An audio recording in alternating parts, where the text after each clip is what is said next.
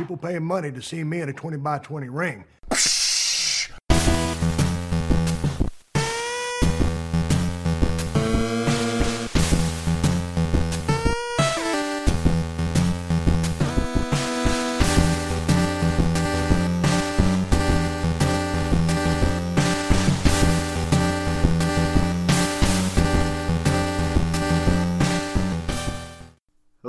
Wrestling fans, and welcome to another episode of the 20 by 20 Ring Crew. As always, you got Matt here alongside Joe.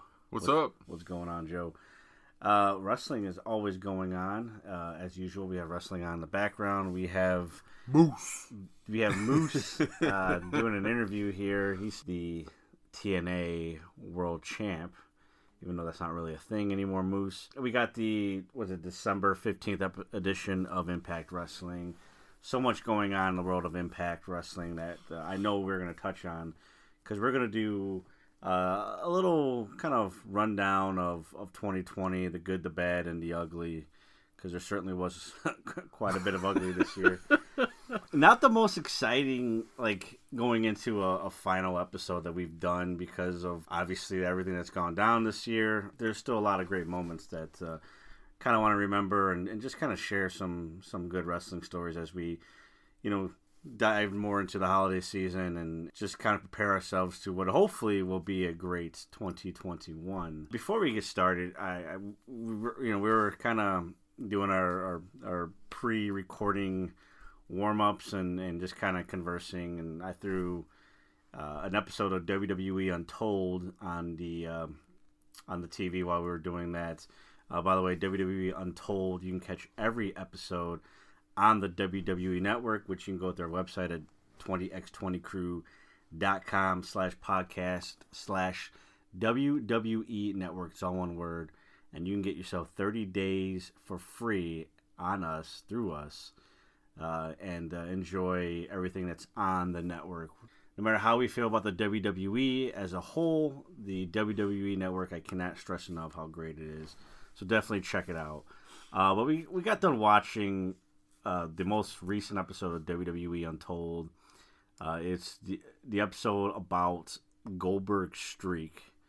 Uh, it's actually called Goldberg Streak. Just real quick here because I, I it's, it's something that I've always had an issue with. Now as as a little kid in that era, I was on board with, with the with the streak. I was a fan of the streak for a while, but I would say around early '98, I kind of got to see the damage that it was causing, and a lot of fanboys of that era just still to this day don't see it as that. And and I kind of want to discuss that real quick here.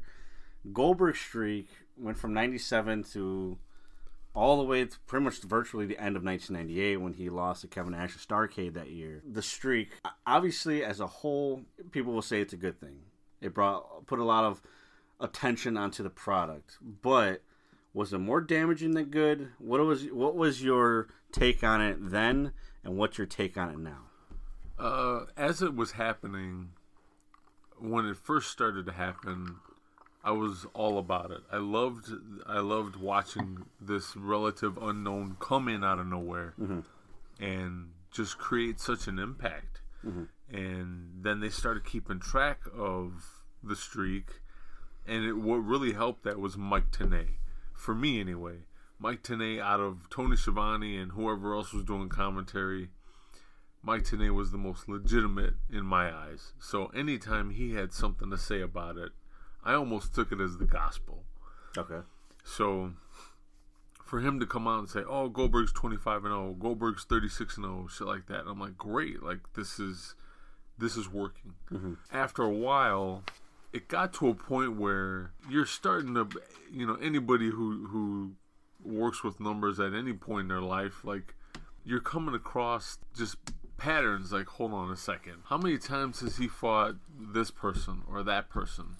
You know, yeah, I guess it does count as part of the streak, but at the same time, like there goes a little bit of the legitimacy if he's fighting, you know, Van Hammer three times. You know, it's like there's got to be more to it. But they did they did a well enough job of keeping everybody entertained and also distracted at the same time to where that streak they they were able to let that streak help propel Goldberg into something much more than technically he was. You know, I was telling Matt before we started recording. One thing I eventually came to despise about Goldberg was his entourage coming to the ring because for the life of me I can't remember any of the commentary team even not even me Gene like none of them got that over. What they should have said and and kept reiterating was he's got these cops around him all the time to n- not that everybody's trying to protect him from the rest of the roster but the roster should be protected from him you know that kind of you know you're you're stuck in here with me i'm not stuck in here with you mentality Right. they never did that and and i you know reflecting back on it it's like man if they would have got that over i think it would have helped me keep interest in goldberg and keep interest in the streak because overall uh, f- for the long term, for the long run, I, I am not a Goldberg fan. I w- if anything, I'm a fan of the streak, and that's about it. As a long time wrestling viewer, I mean, you could see he was Hulk Hogan, more or less. You had a few moves, and that was it. And if you deviated from that, that's where I hate to say this, man. God, I hate saying this, but like, that's where Hogan was better than Goldberg because he had those veteran wiles about him where he's like, oh, like Goldberg was saying, Hogan was great, man. Hogan's Hogan. I've always looked up to him and I've always aspired to be as successful as he was in the business. I was honored and privileged to be in the same ring as he was. I had 100% trust in him as a, as a businessman. Mr. Icy Hot. Front chancery applied. Goldberg tried to power him out of it, but just content with sending Hogan back to the corner. We lock up and the first thing he does, pull me into a headlock and he puts my head in his armpit and he's got Icy Hot. I can't see the rest of the freaking match. I wasn't sure if Hogan gouged the eyes or maybe it was sweat that got down into Goldberg's eyes, but he was flinching, digging into his eyes. I know you did that on purpose, but it's a good cover, you know, with your age and the. I get it, but I still think you did it on purpose. But it's funnier than hell. It makes for a great story. Now here I'm saying it 500 years later. I still love you, Terry. And you know what? I don't put that past Hulk Hogan. I really don't. You know, you you you've got to find a way to slow your opponent down, and that is some old school fucking Georgia Championship wrestling bullshit right there. If we're being honest, I'm not saying that he did do it on purpose, but I wouldn't put it past. That's the difference. You know, Goldberg didn't do that. He he had his move set, and yeah, he was able to to deviate a little bit here and there, but nothing like a Hulk Hogan. You know, he just didn't have all that experience behind him. He just didn't, and it it showed. And and that was one of the things that turned me off about Goldberg. His his greenness came out, and there was just points where you're just like, "What the hell, man? Uh, what am I even watching now?" And I, and and again, I'm not shitting on the the entire thing because, like I said, I am a fan of the streak, and it was really interesting to see it all happen. But in the long run, I'm not a Goldberg fan. I'm just not. What the fuck? You you motherfucker. You booked yourself to beat Bill Goldberg. Yeah, because I was I was almost as hot as you were, Bill, at the time as a babyface. And you know what I did? I turned around and fucking got the belt and took your streak because boy, I sure had fucking bragging rights for fucking 24 hours when I turned around and went boom. That was for me, Bill. That was because, and I want you, motherfucker, to find one time in my career that I said, and I fucking ended Goldberg's streak. Sorry, dude, I'm not a fucking mark. They were chant, having to fucking put in Goldberg, Goldberg, because they were chanting Goldberg sucks in the buildings. Go to Salisbury. Watch that tape back when he puts his hand through the fucking deal. Mm-hmm. You go. he- they took his fucking ass, and I told him. I said, "Do not put him on the fucking top of this thing." I said, "You're going to. You're going into fucking New York territory, and you got me and Scott there."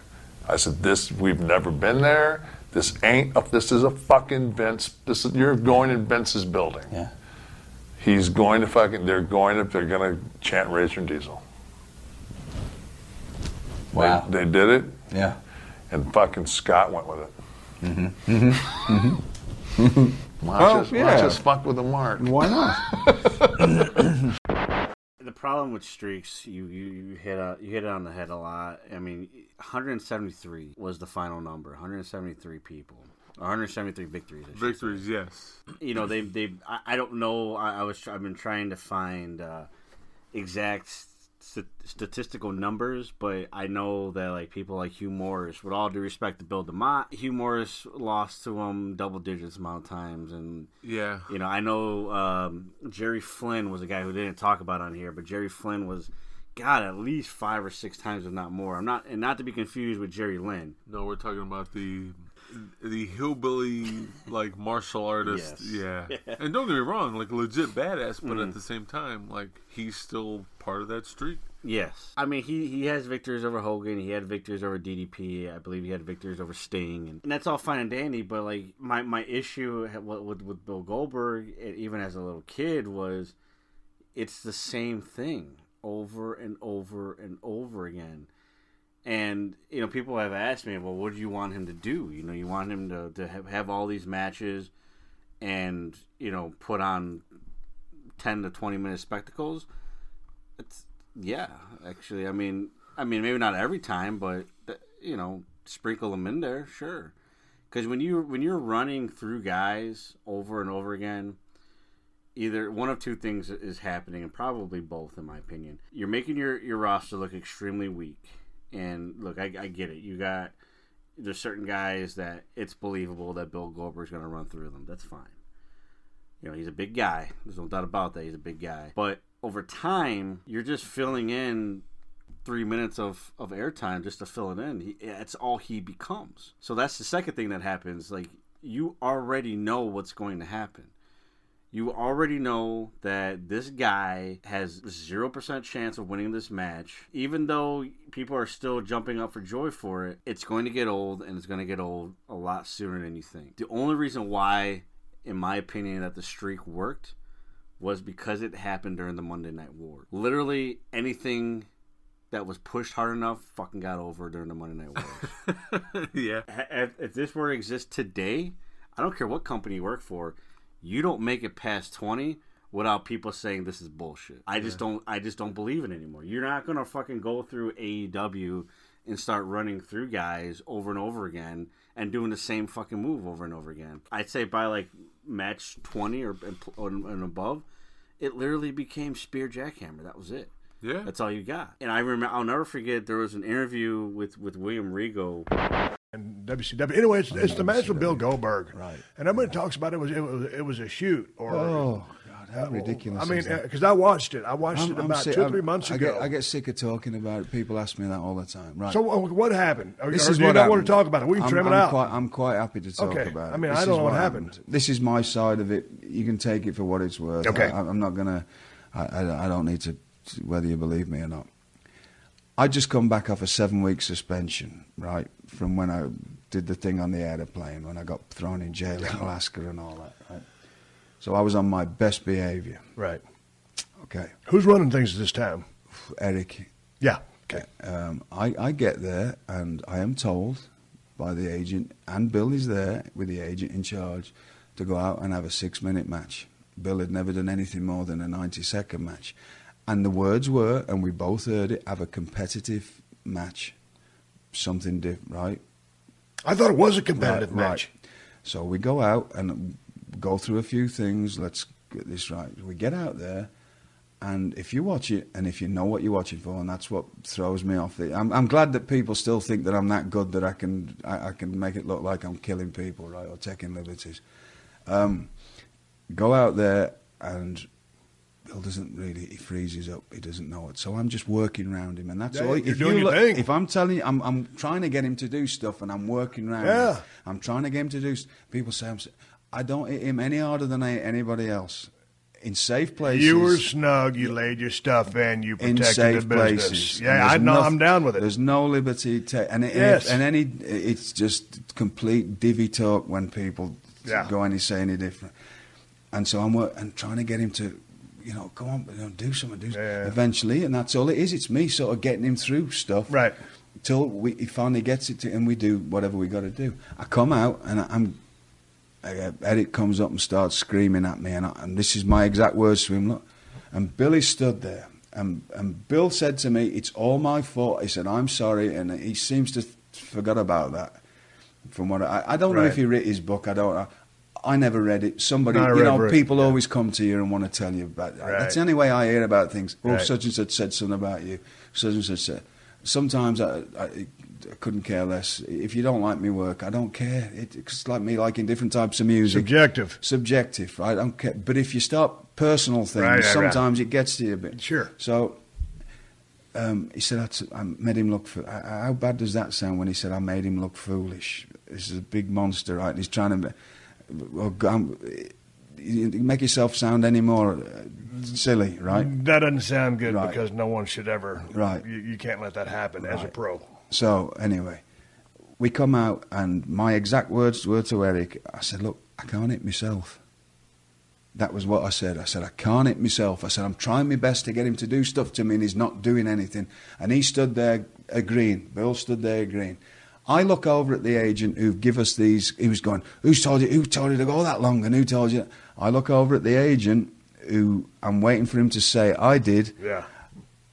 and he just buries his head in the paper in, in his papers and and I'm that kind of fella that's just me I, I probably saved me a lot of times if I wasn't that way but that's the way I am that I've got that all I've got is my word to me and that's the way I am Yeah. and, and I, I just I'm not gonna if you don't not gonna say it yourself I'm not gonna say it I'll take it on the chin like I take a lot of things on the chin and I just waited for him to say something, didn't, and so and people think I got fired that day. I didn't. I, I, I got fired several months later, and I got fired because I was a mess. I was I was out of my mind on drugs. You know what I mean? Right, Like, right, right. But that was an and after that was months later when I, I, left WCW. Yeah.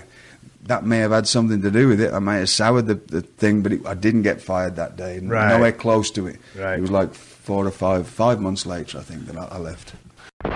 and that's the thing, you know. Bill Goldberg uh, uh, during the the the the episode here, you know, he had said like he had how serious he take he took his job. It's bullshit. He didn't. He didn't take it seriously because had he had taken it seriously, he would have gotten himself in ring shape. He would have fig- he would have done he would have gotten better ring cardio for one, which is a lot different from regular cardio, and his move set would have been there would have been more to it. Yeah. I mean, shit, fucking John Cena did more fucking moveset. And a lot of a lot of people bitch about John Cena's time, and and, and not, don't get me wrong, I'm not a John Cena fan. I'm not I'm not an advocate for John Cena, but you can't bitch about the five moves of doom and be a and, Bill, and be a Bill Goldberg fan. It doesn't work. It's the same thing, except for John Cena lost matches here and there. Not many. To me, it's it's the, the streak is a very dangerous thing. This particular streak is not as dangerous because it's obviously wrestling's been was fine, but you, when it ended, and this is what I mean by for everyone that has ever said like, oh, your long term is the money that you're going to make from him. That's the long term. No. What is the long term to when the streak ends? Because it's going to have to end eventually. And look at what we saw in 1999. We saw the beginning of the demise of WCW. And I'm not sitting there. I'm not sitting here and saying that it was Bill Goldberg's fault, but certainly Bill Goldberg didn't help keep asses in seats because at that point he was defeated, and nobody gave a shit anymore. Yeah. All those fans that were like that were that were rooting for Bill Goldberg in 1998. Where the fuck did they go? They went to the WWF by 1999 because he wasn't filling he wasn't filling arenas. Yeah. Not anymore. And it's what do you got? You got a guy that can't wrestle. That's your gift afterwards. So go ahead and ride that fucking hot streak. But for those who say, yeah, we're gonna ride this hot streak as long as you can, you went out of business two years later. That's my that's my take on the streak. I, I'm still I'm sorry I, I don't mean to be a prick, but I've never been proven wrong about the streak. It's a dangerous fucking thing, and it should it should never be done to this magnitude ever again. And it shouldn't have been done then, especially with this particular guy. I think two things would have helped this streak. One, they didn't need to keep that number so high. They could have easily had it stayed just as effective with that number being a lot less. And the second thing they should have did, if you bring up a, a very good point, after so many wins in a row, mm-hmm. you are whether you want to be or not, you are making your roster look weak as fuck, and that is by design. Yeah. Okay, so and, and and while I understand that, what they should have done was if they were going to do this and continue to keep doing this, keep that streak a lower number, something more reasonable. If it got to the point where he had to face someone he already faced, they should have gotten it over by having his his former opponents or repeat opponents at this point clamor to get another chance to beat Goldberg. Mm-hmm. Like it should have become um, a, an instance of like the boys betting with each other, like I'm gonna be the guy. Yeah. and but have that play out on screen in interviews and you know run-ins and things like that. That's what should have happened because that would have been more believable. Yeah. you know? That way you know they could have used house show footage. Oh look you know bill demott as Hugh Morrus. Yeah they're fighting again but it's because he wants another crack at, at beating beating the streak and then oh you know you've got Raven's Flock you know, uh, Reese Reese wanted another shot. So this is what happened at the house show this weekend, and look how he he got, you know, he still got the upper hand and, and kept his streak alive. It should have been something like that. That way, you create, you keep uh, a little more integrity with the streak, but also you're able to, first of all, work the roster better, you know, and hopefully make him better. Yeah. You know, get those guys to fucking teach him something. Yeah. You know, go through some some more training. Put him in shit that he's not used to doing because sooner or later, when that big big main stage main stage arrives, i.e., the Hulk Hogan match, mm-hmm. he would have been better situated Yeah. for a better match. Or or even the the match against DDP at Halloween Havoc. Absolutely, yeah. I mean, I, Goldberg almost killed himself in that match because he just he doesn't know how to. and and luckily that it was DDP that he was with because DDP was pulling out all the stops, like he said in the documentary. Look in that match. He's a giant Tasmanian devil. Right?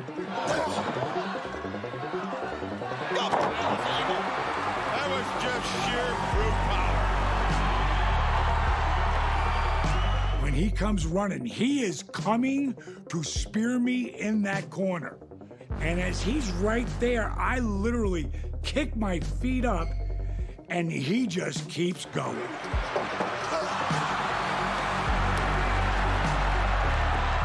The post ain't moving. And he ended up hitting his shoulder really hard. And don't forget with Goldberg, if he's got a bad shoulder now, he can't pick the man up for his finishing maneuver. And when I turn around and there he is, if you watch as he's coming down, his head hits before my body does. So Bill speared himself.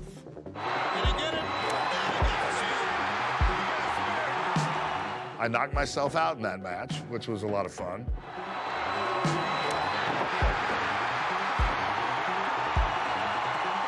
He goes to pick me up, and he's doing it with one arm because his shoulder hit that pole. He can do it, no arms. No, he couldn't. Oh, first, first time he hasn't been able to that I know of. I'm like, what the hell is he doing? I'm thinking something must be wrong here. I don't know this is a shoot. Boom, he picks me up, and I drop behind and spin him and catch him with the cutter.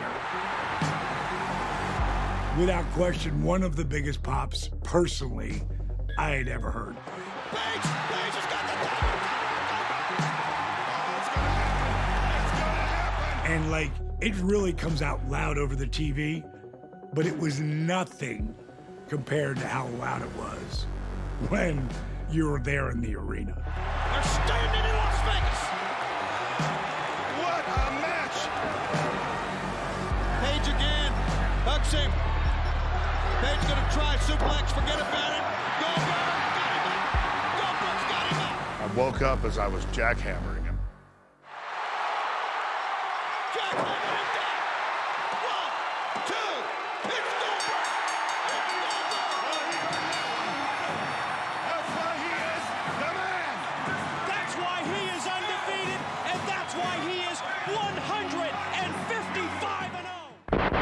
Kept the integrity of the match. One simple fucking move that Goldberg couldn't, you know, because of his injury, mm-hmm. couldn't figure out what the fuck to do. But it's like you need that other guy. hit him with the diamond cutter, It, it, it gives you time to hopefully heal up. It was a rest period. Yeah. And the pop was insane. yeah. One last thing too, how the streak ended.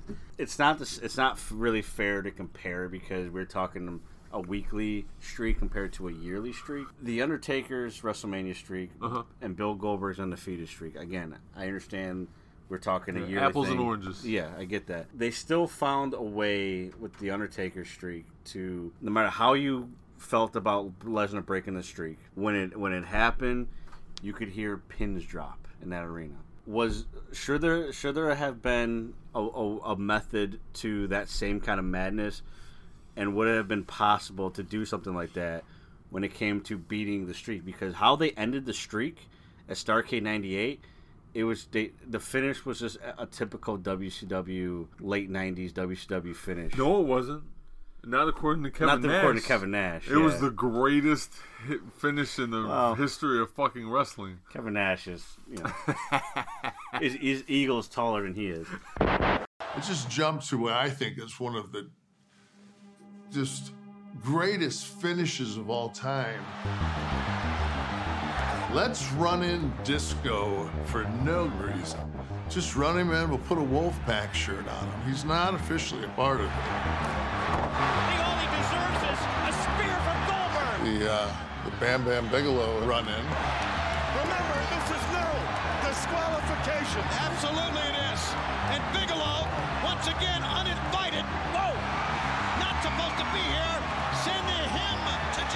So I'm laying on the ground saying, like, is the clown car next?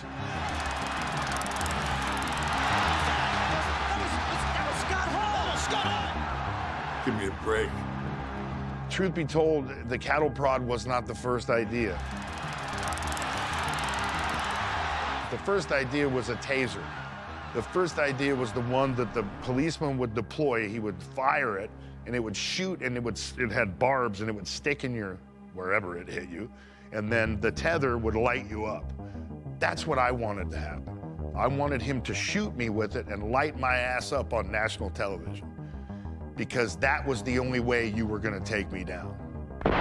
and and how they ended it was was com- completely garbage. It, it was it was a it was a lack of respect to everything to not what Bill Goldberg created, but what the company created. I mean, honestly, I go back to that DDP match. That was the better fitting match for that to end. Yeah, yeah, oh yeah. by by far, yep. And then you know you you carry it on for another two months, and you ended with Disco Inferno and Bam Bam Bigelow and Scott Hall. And see, even that, like, so you know, we were talking about the whole cattle prod thing, and that to me, a- as I was experiencing that, because I, I watched it happen live, mm-hmm. it made sense. How else are you gonna stop this dude? No one else can stop him. No one, no one can find an answer. Right. So you have Hall at the time come out, you know, sneaky style as a security guard, and cattle prod Goldberg, and that's how Nash wins the match. You didn't need Bigelow, and you didn't need you never need Disco you- Inferno. yeah, you didn't need Disco Inferno. But out of the two, if I were to keep one of those, it would be Disco because uh, for those who don't remember, leading up to that, they would periodically pepper Disco Inferno into NWO matches because he was like such a wannabe. That's Mm. how they had him booked.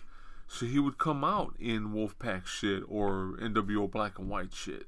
That's true. Yeah. You know, so it made it kind of made sense that he would come out and try to help Nash out to get his spot in the NWO Wolfpack. To me, that made sense. The Bam Bam Bigelow thing didn't really make sense because it was just it was like too little, too late. It was one of those oh, Bam Bam, uh, victim of the streak, and now all of a sudden he's coming back for revenge.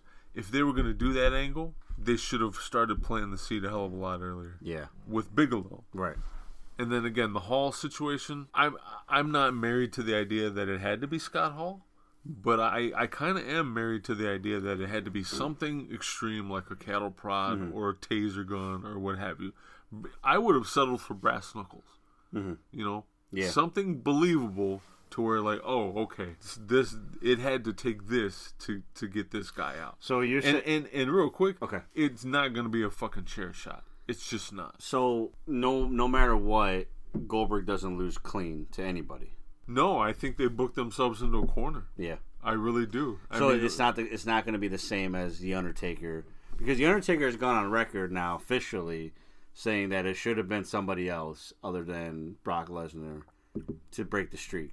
Yeah. It should have been it should have been somebody that we everybody in the right mind, including us on the show, has said that it should have been somebody that actually it would have meant something to them. Now I understand Undertaker at this point in his career, again, apples and oranges, I get that. But Undertaker was, you know, kind of in that passing the torch phase in his career where Goldberg wasn't. I yeah, I, I I look back at it and I agree. Like as much as I would have loved to see DDP cleanly beat Goldberg at Halloween Havoc, it just it, it wasn't in the cards for this character because at this point you're talking 160 or 170 or whatever it was during the DDP match, 160 something. It just wasn't in the cards. The, the guy was a fucking monster. and He was built to be that, Mhm. and it was unfortunate. And that's again another issue with the streak in this sense because then you get a really poor finish. It didn't have to be that poor, but I don't know. For me, something of that nature, where we're talking of this high of magnitude, I always kind of feel like it should be held with a little more respect. But they built it to where y- you actually couldn't cleanly beat Goldberg at that point. So uh, when you first started uh, comparing the streaks here, you Mhm. said it's not really the same thing, but they, there are a lot of parallels. And if you I look agree. back, if you Yeah. look back, um, there was a point in time where Undertaker was that big bad monster, and no one could seem to have a, an answer to to getting the best of him. Mm-hmm. So what did they do? They booked a bigger, badder monster in Correct. Kane. Yeah, correct.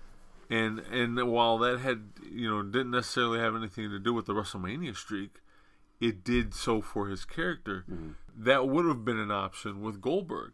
Have this have you know I don't I don't know who it would have been. I think if we're if we're going by that same logic, it would have had to have been another unknown, Mhm. a, some someone who looked much more menacing Yeah. and and and whatnot, and they should have beat Goldberg, whoever that would have been. That's a pretty tall order back then because you already had, you know, you are- you had what's his name from the flock, who was a big motherfucker. Oh, Reese. Reese. Yeah. And then you also had, you know, at some point you had the giant there. So it would ha- it would have had to have been somebody either unknown or someone under a mask, you know, something of that nature. Or or or hear me out here. WCW could have built talent up throughout the years, throughout that year, and just be like, this guy is on a fucking hot streak, like a, maybe a Chris Benoit or a Booker T, you know, things of that nature. Where those guys, I mean, Chris Benoit getting over on Bill Goldberg is very plausible if Yeah. you build them up correctly. my, my point is still the same. You Mhm. you you're gonna have to you're gonna have to make it believable. I'm just trying to put a face to it. That's all I'm Yeah, trying to do. I'm trying to fantasy book here. Because I mean, well, like uh, they could for you know by that equation, Bigelow. Mm. Yeah, you know, if, right, if they're right. if they're gonna have Bigelow come back and try to seek revenge uh, in in his in this very opportunistic moment, great. But you have to build all that up. You have to build up that he's going to be that opportunist. He just can't all of a sudden be it, and then all of a sudden you're supposed to make it matter. Yeah. That's not how it works. At least not successfully. So yeah, I'm all I'm all for you know um, elevating a Chris Benoit at the time or a Booker T, but it had to have been booked correctly. It had yeah, have been done that- correctly. that's exactly my point. Um, these are all shoulda, woulda, couldas at this point. WCW is full of them. But but this is one of those things that they never felt they got wrong. It's not mind boggling knowing the type of egos that existed in WCW, but you got it wrong. They got it fucking wrong. They started off right, but they just kept doing the same thing for 173 matches. Let's do the same exact fucking thing. Folks, when does that ever work in business? It doesn't. It You doesn't. have to evolve. Yeah. You have to ride it, ride the streak that you're on, but understand that it's going to come to an end. No pun intended on the streak thing, but ride the wave until it comes to an end and find a way to continue that momentum after it's done. They didn't do that. One last thing I got to ask here, and I know it's going to be a re- really, really quick question. I, I just, I kind of want to see the reaction that you're going to get. What if Bill Goldberg existed in the times of the NWA, old school NWA? Would this have worked? No, I it's hell no. hell to the no because yeah, see Slayer agrees. Hell no because just because of the way that those locker rooms ran. Yeah. You know, there's. Are you kidding me? You think fucking Harley Race is gonna let that happen? Arn You know, Anderson. You think? Yeah, th- no, they're not gonna let that shit fly. Sooner or later, he's gonna get got, and and it might have been out of the ring. You know how many people are getting are going to go into business for themselves at that point? Absolutely. I just would love to see a Yeah. guy like Bill Goldberg try to pull that shit. Yeah, no, there's no fucking way. Yeah, that's uh that's enough talk of Bill Goldberg here. uh, 173 matches. Apparently he's coming back. Again, we've talked about that. He's coming back. Supposedly going to get a Goldberg Roman Reigns match. That's probably going to happen. Well, I mean, it's not going to happen this year. It's just we're at the, t- the end of the year. So 2021 is looking like that's going to happen. Uh, There's also rumors that, that Roman Reigns is going to face The Rock to become the head of the kitchen table, you know, or whatever, whatever they're calling it. I forgot what you said in an episode. It, it just it made me giggle every time that I, I heard it when I was editing. And when I was editing, I forgot what you fucking said, but I just kept rewinding because it just made me fucking laugh every time. but yeah, the so that's a lot of that shit's happening. But 2021 is in the future. 2020 is still here. What a fucking year this has been. I, I know. I Yep, know. Slayer says it perfectly. My, my dog here is just not not having it every time he hears the word 2020. But 2020, it's come and gone. Obviously, the first thing that we, we should talk about when we talk about 2020, unfortunately, it, just to kind of get it out the way so we can talk about some of the a lot of the good that's still happening. Obviously, this is a year that's been impacted by a pandemic. We are still in the midst of that. You know, we don't talk about the political side or all the other stuff. Uh, again, we just all hope that everybody is doing okay amid, amidst this this this crazy time that we live in. And pro wrestling took a huge, huge hit, just like a lot of other businesses out there. The pandemic put a lot of businesses on hold. We're starting to see a little bit of the clawing. We saw a wave of that with independent wrestling. Of course, up until the, the show in Indy, kind of put a, a hurt on a lot of a lot of companies there. But you know, we now you know we're seeing the return of Major League Wrestling. We're seeing the return of Ring of Honor you know companies that never ended or never stopped like uh, like an Impact Wrestling, like a WWE, like a AEW. As a whole, what kind of future are we looking at?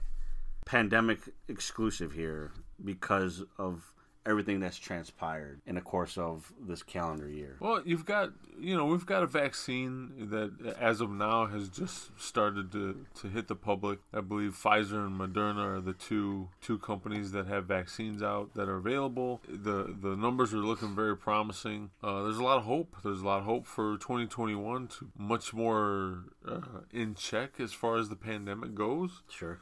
And with that, I think we will see a, a definite resurgence in public events. I mean, not just professional wrestling, but you know, concerts and, and, and the like. And I think, I think this time around we'll have. Uh, I think we'll be more prepared, Mhm. or have the ability to be more prepared. And you know, it's it's going to be something that I don't think is going to go away completely in in the long run. I think there will forever be that situation where you you know whether you, whether it be like like an extra added step of security or or something of that nature at public events where it just becomes part of the norm because we don't want to go through this again. Mhm. And I'm fine with that. I'm t- you know if if if I have to wear a mask or you know I have to bring hand sanitizer wherever the fuck I go or or what have you just so that I can go you know be out in public you know attend a wrestling event or something of that nature. Absolutely. It, little shit like that it shouldn't bother anybody for any reason you know? Like it's all for public safety. Just do it Simple as that. Just fucking do it. But 2021, I, I think we're, we're definitely going to see a resurgence, and I see a lot of promise coming up. I mean, you know, we've already got we've already got Kenny Omega as we as we were watching him him and Karl Anderson uh, on Impact Wrestling here with Don Callis. You've got that situation where, you know, Kenny Omega's always flirted with that idea, like, hey, I want to wrestle these guys from this company. I wish they could just make this happen. Well, now he's made it happen Maybe not with all of the guys that he's wanted to wrestle against. This is the start of something big. And I know there's a lot of people against it or a lot of people who don't believe in it, but it's happening whether you want it to happen or not. I mean, we've we're in the second or third week of it now. It'll definitely be interesting to see how they actually play this out and and how well it gets over, but it's here. I'm excited at the prospects, all the future prospects especially if they decide to get back into business with New Japan and or Ring of Honor. I mean, I think there's a lot, a lot of good that can come from, and hopefully that that plays out to fruition. I I would fucking love to see that happen. As far as you know, things of there's still a lot of unknowns, obviously, when it comes to things of like the, the vaccines and, and, and th- things of that nature. I'm hopeful. I'm skeptical. I'm confused. I'm just I'm everything, and that's that's kind of where I'm at when it comes to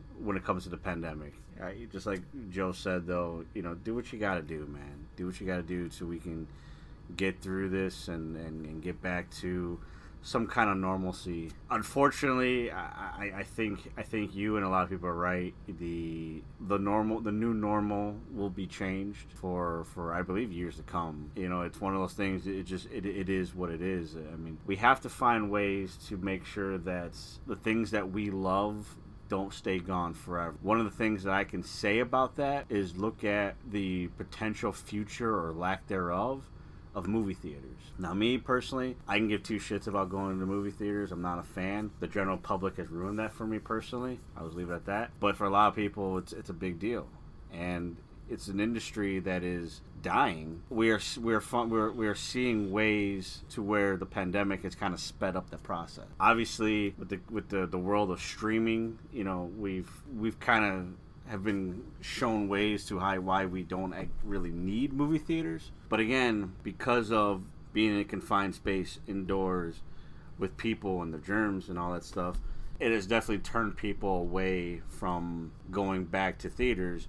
And I know that we're in the midst of, of a pandemic still, but the, the, the proof is is in the results, and the results shown that the even when theaters were open, and I believe to this day that some still are in certain areas, and and the numbers are just almost non-existent. It's just not it's not really really good. And again, to be fair, we are still in the midst of a pandemic, and there are just people who are just flat out no go on on on going out in public.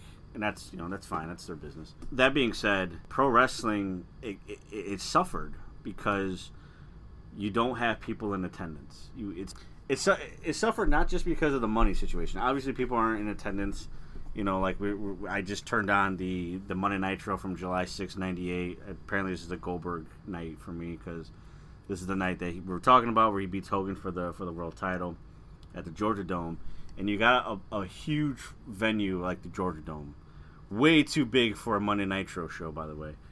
Um, should have been a pay per view, in my opinion. Yeah, this should. you you see all these people in attendance and then you turn on a show from 2020 and we're watching Impact Wrestling, for example, and you have nobody, absolutely nobody. So you're missing out on those ticket sales. These wrestlers potentially, I don't know, I don't know what the contracts are. I don't know what the negotiations were, but potentially you are working for less money now because there's no there's no ticket sale. There's nothing at the gate that you're making. You're making it strictly off of advertisement for a company for an Impact Wrestling episode. That can't be enough to get by on, on a consistent basis. When you when you look at some companies opening up, whether it be now and you know in 2021, you got to ask yourself: Are they even going to go full capacity? Are people are going to want to come out? Like again, the movie theater situation. You know, what is that going to be like? And that's going to be the the big one of the one of the big questions of 2021 is that can and we're just talking professional wrestling right now because this is a pro wrestling podcast, of course.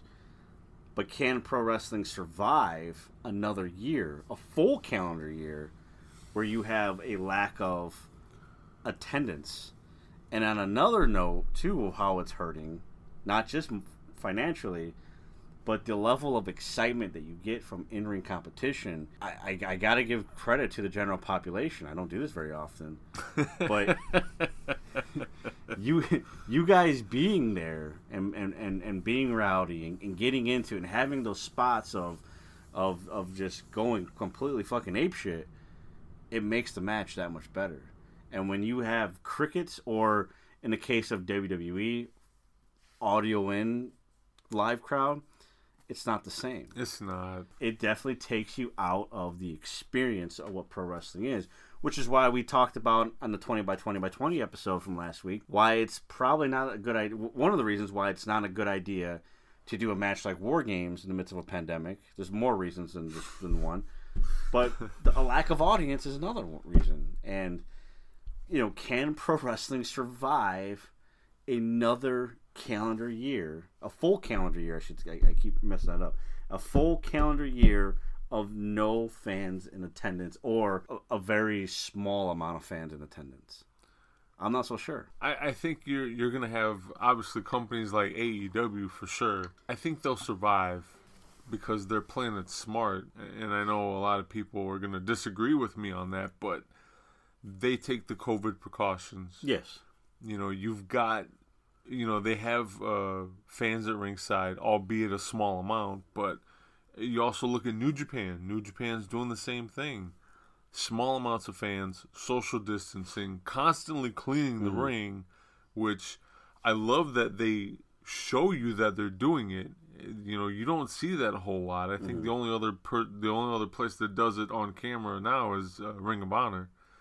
So some indie shows. And, well, but I'm saying like Right. unle- unless you're, I'm, I'm talking about as far as like all the time. And you know, yeah, you're right. There are some indie indie uh, feds that do it, but Mm. for the most part, you don't see that. Like you don't see that on Monday Night Raw. You don't see that on SmackDown. Right. You know, and they that should be something that should be televised. Especially, it's important for because you're on that major platform. Mhm.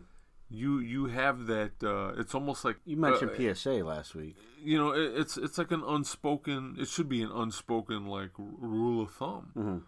you know we're we're all going through it like why try to hide it just put it out there show that you're you're being Doing your part. you know doing your part Yeah. you know Nothing wrong with that. It doesn't show weakness, Vince. uh, right I I think if if if those I think if those who want to stay in business evolve and and take the take the necessary precautions I think they'll they'll survive. But because of that that what the byproduct of that situation is going to be some hybrid wrestling situation that becomes the norm.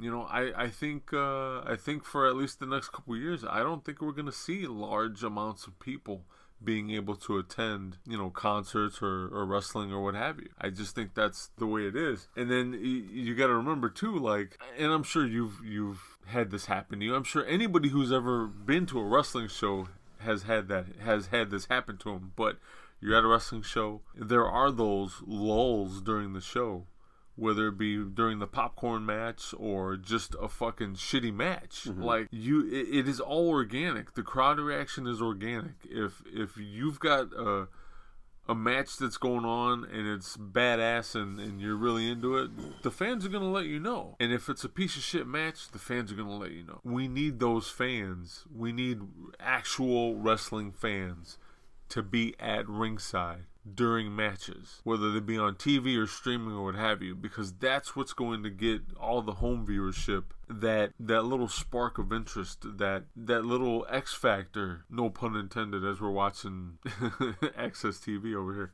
But that's what's going to get you into into watching it. Like it's got to be exciting and that uh, unfortunately that's part of it for prof- professional wrestling especially people like us who have been to live shows you know it we're it's almost like we're spoiled now you know there's no turning back for us there's got to be some relevant audience there ringside I agree with you. You know, WWE, AEW, in in, in general, will, will probably be fine another calendar year. I, I- again, though, I, I don't know what the books are. I don't know how AEW is going to do. I, I, I as far as you know when the the final you know the final numbers come in for for this for this final month.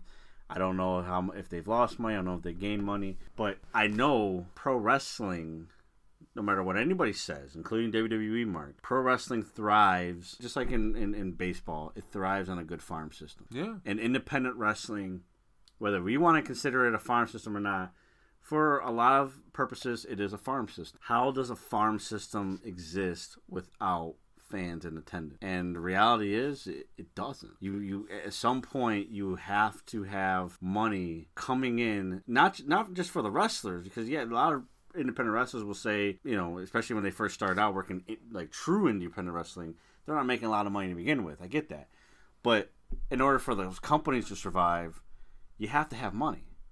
You you don't have TV deals, you don't have merchandise deals. You're you're based off of live at the gate. And if you don't have a gate, how are you how are you surviving? How, how does Warrior Wrestling survive? How does Black Label Pro survive? How does the the uh, number of ICWs survive? I don't think they do. you got to be creative and you got to find different untraditional alternative revenue streams that's what it boils down to Yeah.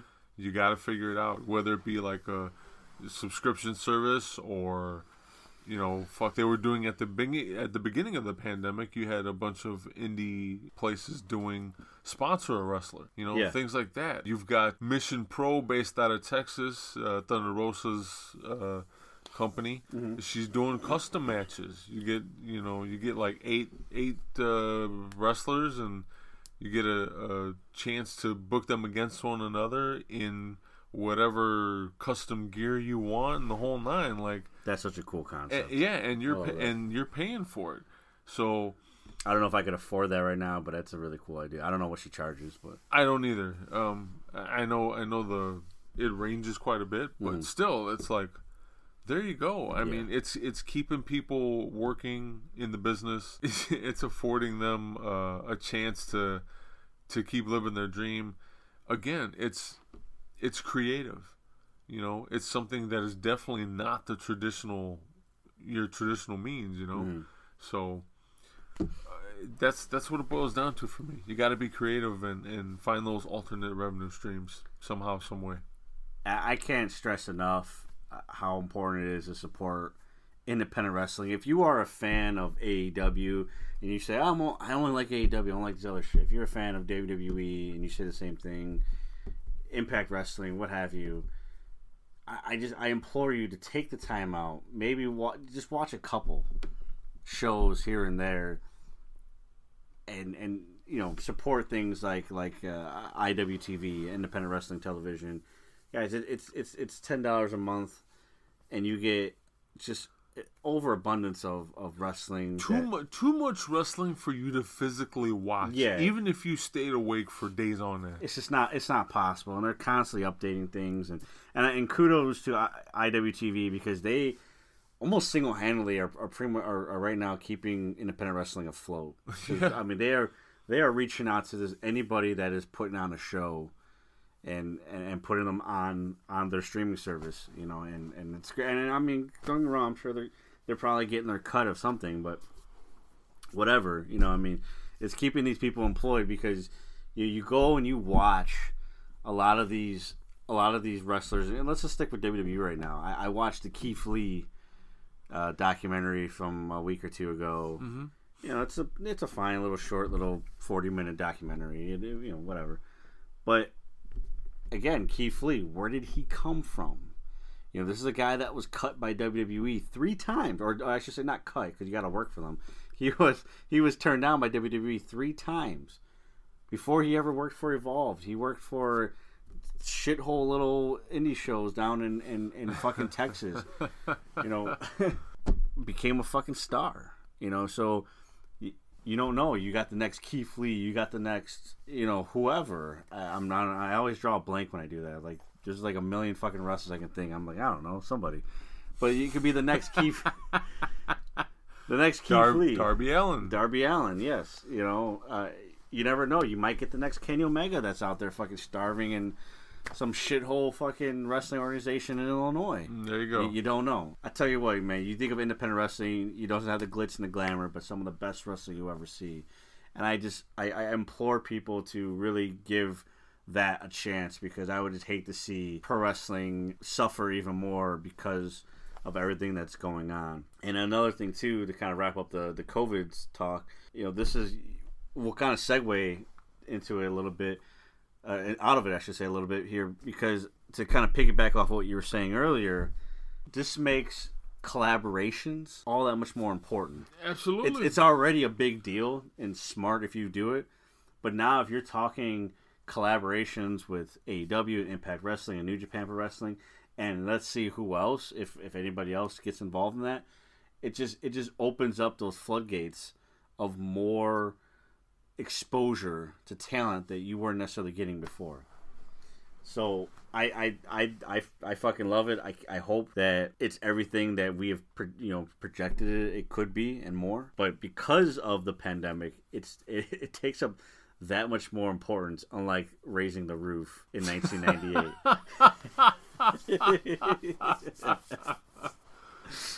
oh my god. Is it weird that Booker T, who's out in the ring right now, I get, I think he's about to face Dean Malenko, if, I, if I saw it correctly. He looks younger without that mustache. He looks so old with that mustache on. Yeah, oh yeah, he's one of those guys. Tell me, he didn't just say that. He had that mustache on, and as soon as he shaved it off, I'm like, man, he looks younger. yep, hell yeah. Uh, 2020 had a lot of, uh, a lot of promising moments, a lot of mustaches. We tend to forget. We talked about the pandemic. But we tend to forget there was a couple of months where we didn't have to worry about a pandemic. Um, as far as it being officially named, one of the things that transpired. Did I say that right? Yes. I couldn't. I can't talk to Transpyro, Transpyro. One of the things that transpired here in 2020 at the very beginning of the year, we're talking just a few days in. You know what I'm talking about here. Wrestle, Oh boy. Wrestle Kingdom 2020. First time Wrestle Kingdom took place on uh, in, in span of two days, two shows. We saw we saw the journey come to an end in Tetsuya Naito, which we've talked about. One of my favorite moments of 2020. We before we even talk about anything that has to do with what happened after that match, which is probably one of the best moments of 2020. the double championship. That's what I want to talk about right now because that's something that New Japan has ran with Yeah, all year all year long. Now, obviously, Tetsuya's T- Tetsuya Naito's first reign was cut. I, I wouldn't say cut short, but it was left in in limbo because of the pandemic and the shutdowns. He comes back almost immediately, loses the title to Evil, one of the biggest heel turns of the year. Obviously, another big moment of the year. Such an underrated moment It, too. it very much it very much is. Evil ends up dropping the title about a, a month and a half later or so to Tetsuya Naito again. And when I say title, I mean double title. Tetsuya Naito won the IWGP Heavyweight Championship and Intercontinental Championship at both in the span of two shows. Mhm. He's been double champion since. Every time he's defended it, it's been double championship. Now, going going into 2021, the match is official. It's going to be Tetsuya Naito defending the IWGP Heavyweight and Intercontinental Championships against Kota Ibushi. And the winner of that match will face Jay White the following night. Now, winner aside for now, we could talk about that, but what I want to talk about is are we going to see a merger here or is this is this title going to be these titles are going to be separated at some point? Because they've been running double champ the, the titles have never been defended separately. What is your take on that? Is that good is that a good idea? Is that a bad idea? I hate to sound like a broken record, but every time I think I have New Japan figured out, they fucking shock the shit out of me. So my mind wants to say trust the process. Well, my mind wants to say uh, keep it keep it defended as as a double championship and and let them merge it into one belt. Okay. But uh, more than likely, we'll probably see the opposite. Okay. And I think that'll be the um, I think that'll be the uh, the the proverbial monkey wrench that gets thrown into all this. Um, how they're gonna do it, I don't know, and that I'm so fucking excited to see just exactly how that happens. But um, regardless of whether they split those championships or not, like I'm still so fucking excited for Wrestle Kingdom, man. It's it's shaping up to be one hell of well two two hells of a fucking shows, you know. But yeah, I yeah the the traditionalist in me, yeah, just unify that title, and then you could split it down the line. But I don't know how they would do that. Are you ready to see the end of the uh, IWGP Intercontinental title? I no, it's not that I want to see the end of it. I just think that right now, that logically, um, and I and I use that term loosely because there's there while there is logic in professional wrestling booking, there's usually not a whole lot of it. Okay. you know, Fair enough. so, but I think out of uh, out of most promotions, New Japan definitely has some logic, some sort of logic that they follow. Yeah. And um, I'm a fan. I'm a huge fan of, of the way they book because it is one of the few promotions that keeps me guessing. And again, just when I think I have it figured out, they do something, they pull some out of their ass, and you're just like, holy shit, I can't believe I just saw that happen. So I'm looking forward to that moment or moments during the next, uh, or uh, during the the two days or two nights of Wrestle Kingdom. Now, Wrestle Kingdom, obviously, again, January 4th. For those who watch New Japan, you already know that's the case. January 4th, January 5th. I believe those are Mondays and Tuesdays. Mon- uh, Monday and Tuesday. Yep. You got to watch it. You can watch it. All you got to do is go to our website, 20x20crew.com slash podcast slash NJPW. You get 30 days for free. So if you subscribe by the time that you hear this, you're going to get 30 days for free. That means you're going to get Wrestle Kingdom night one and two for free. For free. There's no risk to that. There's no risk. So go ahead and do that. 20x20crew.com slash podcast slash NJPW and get yourself 30 days for free and check out some of the best wrestling in the entire freaking world.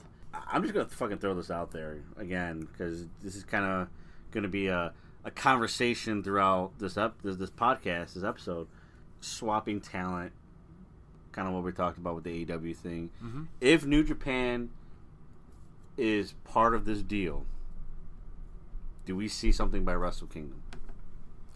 it's again it's you know like I, again i hate to sound like a broken record but this is the kind of shit they pull out of their ass just when you least expect it and you're like oh fuck Yeah. you know i wouldn't be surprised i mean i would be surprised but i wouldn't be surprised um, I think that's where we're headed, and, and you know, uh, once once they got uh, their previous general manager out of office, um, you know, hearing all the uh, dirt dirt reports about that, he was a, a big obstacle in working with other companies. So now that he's gone, like that gate opens a little bit more, and maybe, just maybe, it's a, it's enough to let at least one person in that would make all the difference. And you know, hey, uh, I'm I'm not I'm not gonna say it's any one person, but all it all it's gonna take is one person. Yeah. You know, I yeah, and um, especially with New Japan because they actually know how to book. absolutely, absolutely, man. You know, there's so much to talk about as far as this year goes, and I'm over here looking at some of the the top moments and, and, and things of that nature that happened uh, this year. Um, let's go with WWE for a little bit because there's the good, the bad, the ugly. Most of it's ugly. Most of it's bad and ugly. Some, some of it's good.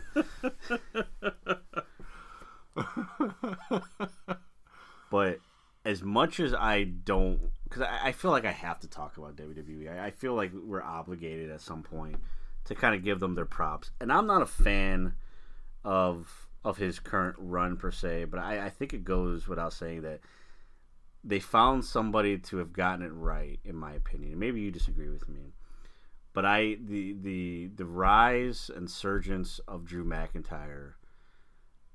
I feel that it was the right guy at the right time, because quite honestly, you know, pre-pandemic, you were running with Brock Lesnar and Bill Goldberg. Bill Goldberg's on another show, I get that, but you're running with Brock Lesnar. Brock Lesnar isn't going to fucking be full time. Brock Lesnar isn't definitely ain't to wrestle in the pandemic. There's other. I, I'm. I would. I would hear your argument, and I would agree with your argument that there was other guys that you could have ran with. But it seems like the booking with Drew McIntyre, from what I've seen thus far, has been believable. I, am I on the right track here, or am I am I completely wrong? Is, is Drew McIntyre's surgeon's been kind of a breath of fresh air because here's a guy who can actually wrestle. I'm not saying he's wrestling his best matches in WWE, but who can actually wrestle and is getting over. It doesn't happen very often. Kind of put you on the spot a little bit. Well, no, you know what? You know what it is. Like I, I want to agree with you. I know it's hard in this case, I get but it. it, but it's to a point because there is that argument that yeah, this could really pretty much apply to anybody if if the criteria was was correct. But Mm-hmm. and with WWE, like they could fuck up a one car funeral if you let them. Yeah. So with that being said, yeah, like yeah, Drew McIntyre is kind of a breath of fresh air, but he could be so much more. Just like Keith Lee could be so much more. Just like Matt Riddle could be so much more. You know. Yeah. The list goes on and on and on. By the way, it's just Riddle now. Oh, I'm sorry.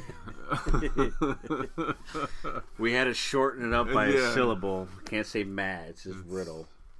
Jesus. Yeah, tell me about it. But you look at somebody like AJ Styles, Mm-hmm. and he, uh, like, for all intent and purposes, he's the old Drew McIntyre by this logic.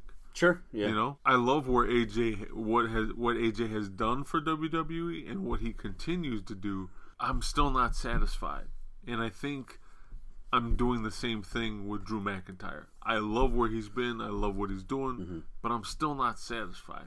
I don't think I'll ever be satisfied until these guys get their their fair share of a, a more traveled career elsewhere. And you know, obviously AJ's been in other companies and he's worked for New Japan. Mm-hmm. Great, but I, I although he's he's my age, I I think he still has quite a bit of gas left in the tank. He takes good care of himself, mm-hmm. And I would now that he has had his WWE run, I would love him. I would love for him to go somewhere else and, and do something different. McIntyre's not there yet. I think he's got a lot of room to explore in WWE. Hopefully, he gets that chance. But yeah, it's it's great. You know, what I didn't like about McIntyre's run so far is that they took the belt away from him so fucking quickly. Like, give him give him more time with that fucking title in like in one long span. And and that's another thing too. That's a whole other fucking can of worms, you know. He should have been. Yeah. So there's people that would argue with that because they're WWE marks. They don't understand how a long title reign ru- works. I mean, he had it from WrestleMania to Hell in the Cell, so from March and or I think the average WWE fan these days just doesn't they're not capable of that long attention span. And and I'm not trying to sit there and say they're a bunch of fucking dullards or anything. That's Mm. not what I'm saying. Sure. I'm just saying like the way that culture has been brought about Yes. by all the booking and, and, and the the way they engineer their TV programs. That's just the way it is. Nothing's meant to last. And WWE's not the only one at fault for that. You have AEW, like just wrestling in general these days. Mm-hmm. That seems to be the way shit's going. Short attention span theater, as Steve Austin likes to say. And the title reign could have been, you know, could be a lot more exciting. You didn't have eh, the same rivalry for the for four months in a row because that the Orton rivalry just got dragged on way too long, and then to have McIntyre drop the title only to win it back in two weeks really made no fucking sense whatsoever. To No. have that to have that gap in, in title reign made no sense. Um, like the only big match that made sense for him to lose during this title reign was the one against Reigns because of what you're trying to do at Reigns. I'm not so sure that you're you're accomplishing that anymore, but they're certainly trying to do something with with Reigns in, in the sense of being the most dominant guy in the company, and so that made sense. It was it, it actually wasn't a bad match. I'm I'm, I'm not gonna say or lie to you say the match sucked. It was it was decent. Um, the one I believe was Survivor Series Nitro Party, presented by Mug Root Beer. uh, but yeah, uh, I, I honestly, when it comes to WWE's booking, and I'm I'm excluding NXT here, of course.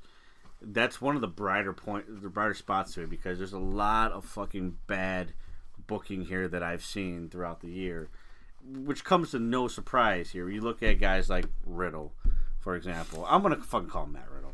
Thank you. Guy like Matt Riddle, for example, you know the how he's being booked. I mean, the guy can't fucking buy a victory these days, uh, which is just completely just ridiculous to me. Keith Lee, the guy who wins the NXT championship within what three, four weeks, he's gone from from NXT altogether. Yeah. with no, with no belts, just to come to WWE. And it's funny because on that documentary that I talked about, I forget which what it was called, but it was a Keith Lee documentary on the WWE network. He comes out, he they, they, he talks about that debut match, a habit on Raw against Randy Orton. Like it was a big fucking deal. Now look, I get it, it's your Raw debut, fine, awesome, cool, good for you. But for those who don't remember, the match lasted like for like three fucking minutes. It ended by Drew McIntyre coming out and interfering and costing him the match. How is that something you want to remember? How is that something that you want to be like, hey, like, wow, look what I accomplished. Look, all my hard work. I just fucking main evented with Adam Cole last month in one of the one of the biggest matches of 2020 and here I am having a three minute match that ends in a DQ against Randy Orton, and I'm proud of that. Fuck, and, th- and that kind of booking has happened all fucking year with with guys like Keith Lee, guys like Matt Riddle, guys like with this crazy amount of talent, and here they are. They're there. They're here for you, and this is what you do with them. It's extremely disappointing. It's something that doesn't fucking end with this place, and I just I don't know, man. I'm kind of at my wits end with the with, with the whole thing. Like I just even even for the podcast at this point, like I just can't fucking bear to watch it anymore because even even in the midst of where there's chaos and disorder, WWE finds a way to still be mundane and boring.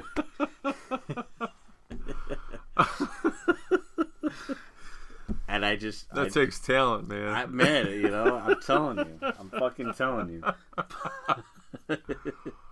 Oh yeah, yeah. So 2020, man. As far as match matches, top matches of the year, I you know I'm, I'm not gonna ask you to rank it because I didn't come prepared for that. I don't know about you, but do you have some matches that really stood out to you? You've got Naito versus Evil with the evil turn, and it, it, it was because of the turn. Um, that's I bring that up. Uh, you know, not this isn't necessarily about um, whether it was a good technical match or not, and it was. But yeah, it was good. You that that whole match in its entirety, you have good actual physical wrestling. You have a great fucking story, regardless of whether there was a turn or not. Mm-hmm. That turn to me was like a fucking bonus. Yeah. You have everything that you you could ever want in in a pro wrestling situation. That's what you want. You want the shock and awe. You want the crowd in the palm of your hand. You want a good match to follow all of that took place there. Earlier, I, I, referred to it as underrated because I think, if I'm not mistaken, correct me if I'm wrong here, Matt, but w- would you would it be safe to say that this was the first pandemic or the first turn that happened during the pandemic that like actually had some sort of impact, like meaningful impact? Oh yeah, without a doubt. I mean, this was what this was the first show that they had an audience back, right? If I'm not mistaken, they had somewhat of an audience back, Yes. or was it their last show with an audience? I think no, it was, I think it was one of their first shows with an audience. Okay, Yeah. So first show with the audience. I forget back, what tour it was. Back yeah. in the building mm-hmm. to hear that crowd, and keep in mind, there's not a whole lot of fucking people in the crowd. To hear the way that crowd react to that, like I'm still getting goosebumps talking about. it. You're like, holy shit. Yeah. that right there is great fucking television and it's so shitty to to just see it. I don't want to say that it went to waste because obviously the the ripple effect happened and you know you know it got leaked through the dirt sheets and and whatever you know on the internet. So whether you saw it live or you saw clips of it happen you still got to see it. Mm-hmm. But there was nothing like it watching it as it came to fruition. And definitely one of the highlights top highlights for me out of the entire year The evil turn, man, it, it, was because it was heartbreaking. It was heartbreaking, but also great at the same time. It, it it's one of those. It's kind of an oxymoron what I just said there, and it's, it just tug, it tugged on you emotionally because you're so invested in these characters, and you know being such a big Tetsuya Naito fan, to see his right hand man turn his back on him, but then on the same time he turned his back on him to join the Bullet Club and it's just Double like, dagger to the heart, man. and it's like again when it comes to New Japan, and and I, and I want to throw in like how they book for the how they book the Bullet Club as well. They always find a fucking way to try to outnumber themselves, and I, and I bring that up because one of my favorite moments that I alluded to earlier this year took place on January 5th at Wrestle Kingdom. Tetsuya Naito again. The, the the the journey comes to an end. The multi-year journey, the saga, the odyssey, it comes to an end and he finally wins the big one. He finally wins it all. The main event of Wrestle Kingdom. And here he is celebrating his title victories and it gets spoiled by Kenta. Spoiled fucking rotten. All the fruit's rotten. I got an apple the other day with a worm in it. The worm was dead. in front of what 50 60,000 people in attendance because remember this is pre-pandemic. That's right. You have the entire crowd. A very tame japanese crowd usually is now chanting for him to go home. I mean you talk about the, the equivalent of getting booed out of the fucking building. Yeah. And, and, and kenta is and kenta destroyed that that moment. He destroyed that moment and it made for such great fucking TV. Yeah, Shibata could never say he's not loved, ever, ever. It was just absolutely just. I mean, it was it was just beautifully done. Um, some of my favorite matches personally have actually came from one guy. Uh, not saying that he was the only top matches, but I can't talk about 2020 without talking about the full time return of Hiromu Takahashi. Absolutely. Who obviously just to see him back in in a wrestling ring, period, is just mm-hmm. absolutely just nothing amazing. short of phenomenal. Yeah, you know, like fuck. And again, we go back to Wrestle Kingdom. We go back now to January fourth when the match that he had against Will Ospreay. I, you know, again, I'm not saying we're going to sit here and rank it, but that's I got to throw that in there as one of the best matches of, of, of the year. Well, not only does he come back, mm. but highly physical fucking match. And I get it, he took the time off and he recouped and he's supposed Yeah. to be better than ever, but you're going through that match and you're like, it's still with you. Mhm. You're like, this is essentially your first match back. And let's not forget the, the, the in ring promo that he cut before the match, Mm-hmm. Which was what, a week or two before the actual match happened Yeah. and he's in there taking like really fucking hard bumps that he's doing to himself, mind you. Yes, yes. And we're all like, "What the fuck are you trying to do? Kill yourself before you have your comeback match?" I did. Wow, just fucking wow, dude. And- yeah, absolutely, it's up there. and that that match, I just remember watching it, watching it with uh, with the girlfriend, and you know she's not too familiar with Japanese wrestling. She's Okay. she likes she likes her old school wrestling. Sure. So I'm, uh, we're watching it, and I'm, I'm showing. I'm like, I was like, if this is if you're gonna watch one match on this card, and I just before I even saw the match, I was like, you're probably gonna want to watch this one, Takahashi versus Ospreay. I said, I think this one's gonna be one of those matches, and I even said it back then on January 4th. This is probably gonna be one of those matches that Joe and I are gonna be talking about at the end of the year. Mm-hmm. I mean, you talk about somebody on the edge of their seat. I mean, she's she's not even doing that. She's kneeling in front of the TV, just in shock of all the false finishes that were happening, all the hard hitting, as physical as it was. Because remember, Will Ospreay is about as physical as they come these days. It still is. Uh, that that started last year, really, or even late 2018, where that physicality really started to come in. I mean, I'll never forget the match where he almost fucking killed Kota Ibushi. Yeah, he, he, almost he- knocked his ass out. Yeah, well, he did. Well, he did knock his yeah, ass he out. concussed him. Yeah. yeah, I just I, you know, you see, you're talking about a match that I went into kind of like, like you said, like I'm a little worried because this is kind of like one of those matches where it's like, really, this is your first match back, your first like big event back. I mean, just I mean, yeah, absolutely, just one of those matches that really just will will never be forgotten for me. I've I've actually watched it quite a, f- a number of times now uh, throughout this year. Uh, a couple other Takahashi matches that has stood out. The rematch against Ryu Lee, obviously Very important. very important because it was unfortunately it was it was the match with when he was Dragon Lee where Takahashi suffered that very devastating injury that almost cost him his ability to walk, let alone his wrestling career. And then most recently, I finally watched it. The match he just, he recently just had at Super Juniors against El Desperado. Another match that you just you got to check out. I mean, absolutely amazing match. And Takahashi takes the victory on that one too. It's just, I mean, he's a guy that every time that he's on that card, I'm telling you guys, if you're not familiar with Hiromu Takahashi in 2021, make that a New Year's resolution. Start watching this man's matches because when his career's done and over with, he's going to be one of the all-time best.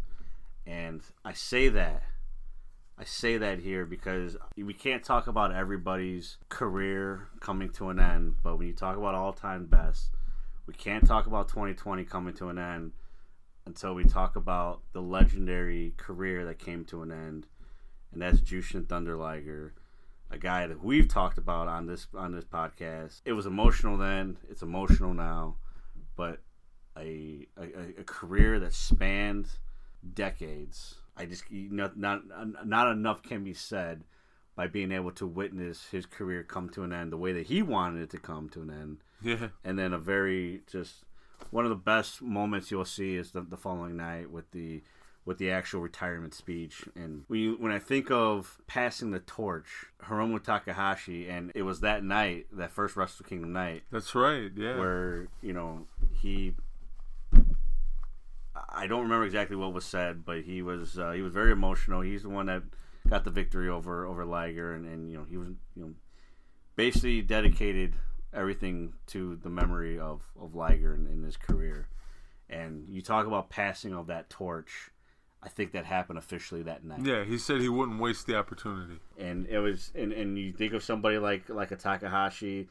You know, we, we, we book fantasy matches all the time. That's what I'm trying to get to my point here. Takahashi and Liger in their prime, you're talking match of the fucking century. Oh. And that's a bold statement, I know, but I, st- I stand by it.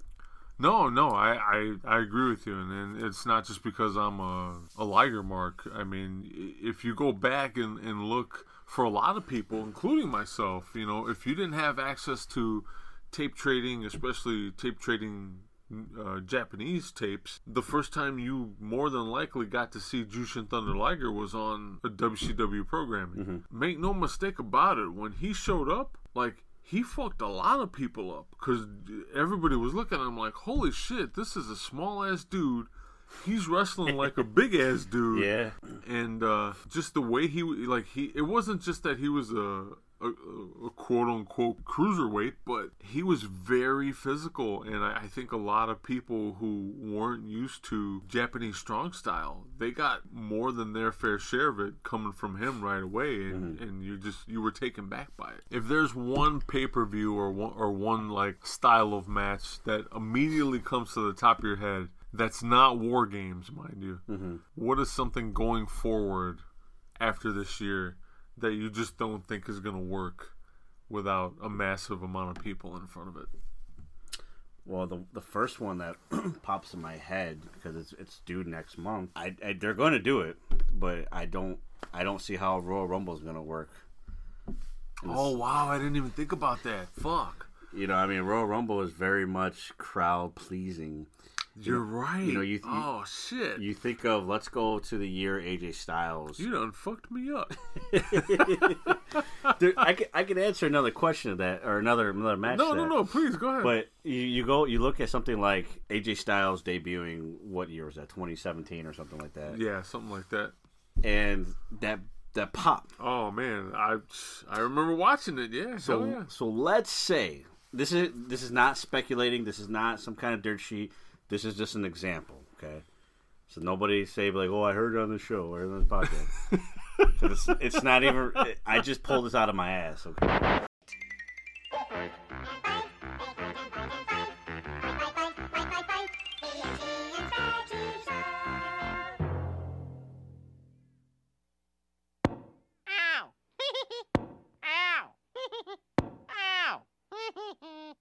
This is a rather lifeless outing. Don't worry, they're building to something. Ow! Kids, say no to drugs!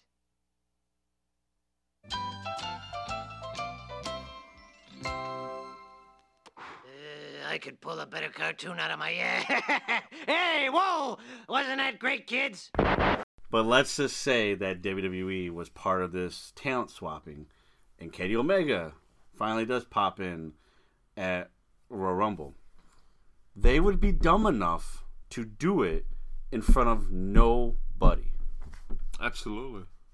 And what sense does that make? Here's where we're going to disagree. There is a sense to it. it I disagree already. Yeah, there is a sense to it, but it's not the sense most people are going to think about. You know what the sense is? I'll tell you what it is. Network buys.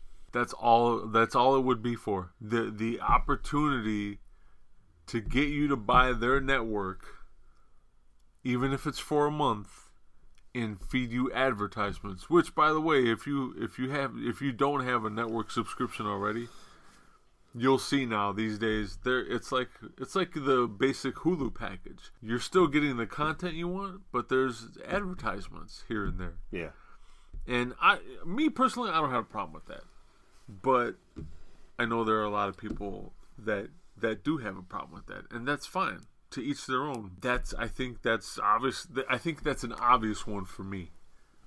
Is that opportunity? I'm glad you mentioned Kenny Omega because the year AJ Styles showed up, mm-hmm. there was a heavy talk of Kenny Omega mm-hmm. coming in, even almost down to the last minute. That was the year they were trying to sign the Bucks. Well, the only way, well. the only way I agree with what you said about Kenny Omega making sense in, in the pay per in the, in the network buy rates, you have to spoil the surprise. Then. You- Why? Why do you have to spoil it? Because you're getting network you're, you're getting network buys after the fact. You're gonna you're gonna get more network buys by people knowing that Kenny Omega is going to show up. Not necessarily. It all goes back. It all goes back to the Goldberg debacle. Because if you if Kenny Omega shows up Mm-hmm. in front of quote unquote nobody, and then go, uh, that's one thing. And going forward, you have the prom. The, well, not the promise. You have the the opportunity to see Kenny Omega on the WWE network, even sporadically down uh, down the line, even if it's once a month. I think I think you're if they're doing it correctly, and here's where shit could get fucked up really quick. Again, one car funeral. Kenny Omega shows up in front of nobody. They go through after the Rumble, and even if they pepper him in over the month, the coming months, mm-hmm. you still got that steady stream of subscribers, hopefully ramping up. Now, if you take the the the quick the quick money instead of the long money, you spoil it and say, "Hey, he's gonna show up at Royal Rumble.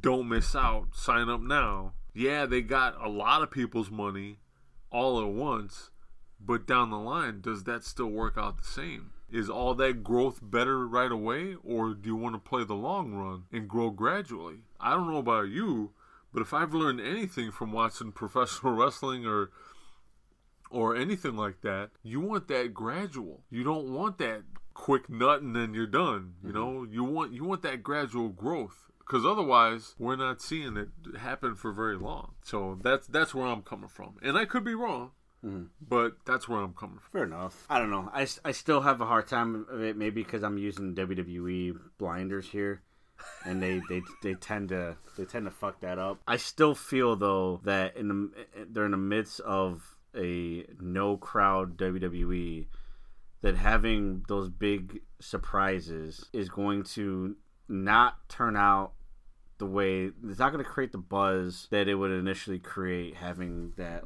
live crowd pop. I say that is because just like anything else is that you're never going to truly know the success of what you're doing until the buy rates come out.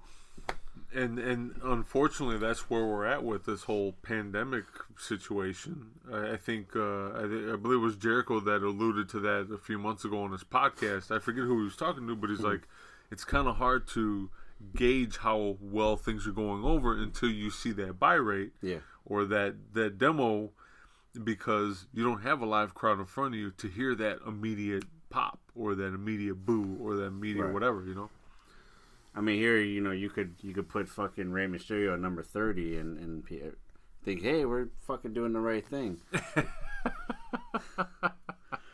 For those who remember that fucking Royal Rumble. Uh, Going back to the initial question of matches that are, are a no go for, or should be a no go for during the pandemic. For me, it's, I, I'll say the same thing that I said last week with War Games. Don't put your talent in a huge risk of a match. One during a pandemic because injuries can happen in any match. I get that, but you obviously if you're going to do cage matches and, and ladder matches and things of that nature, you have to be careful because if, if guys get hurt, it's not a good time to get medic, medical treatment. Right. It's just not a good time for that, especially if it's one of those things that you can't take care of in house. Mhm. You got to go to the hospital.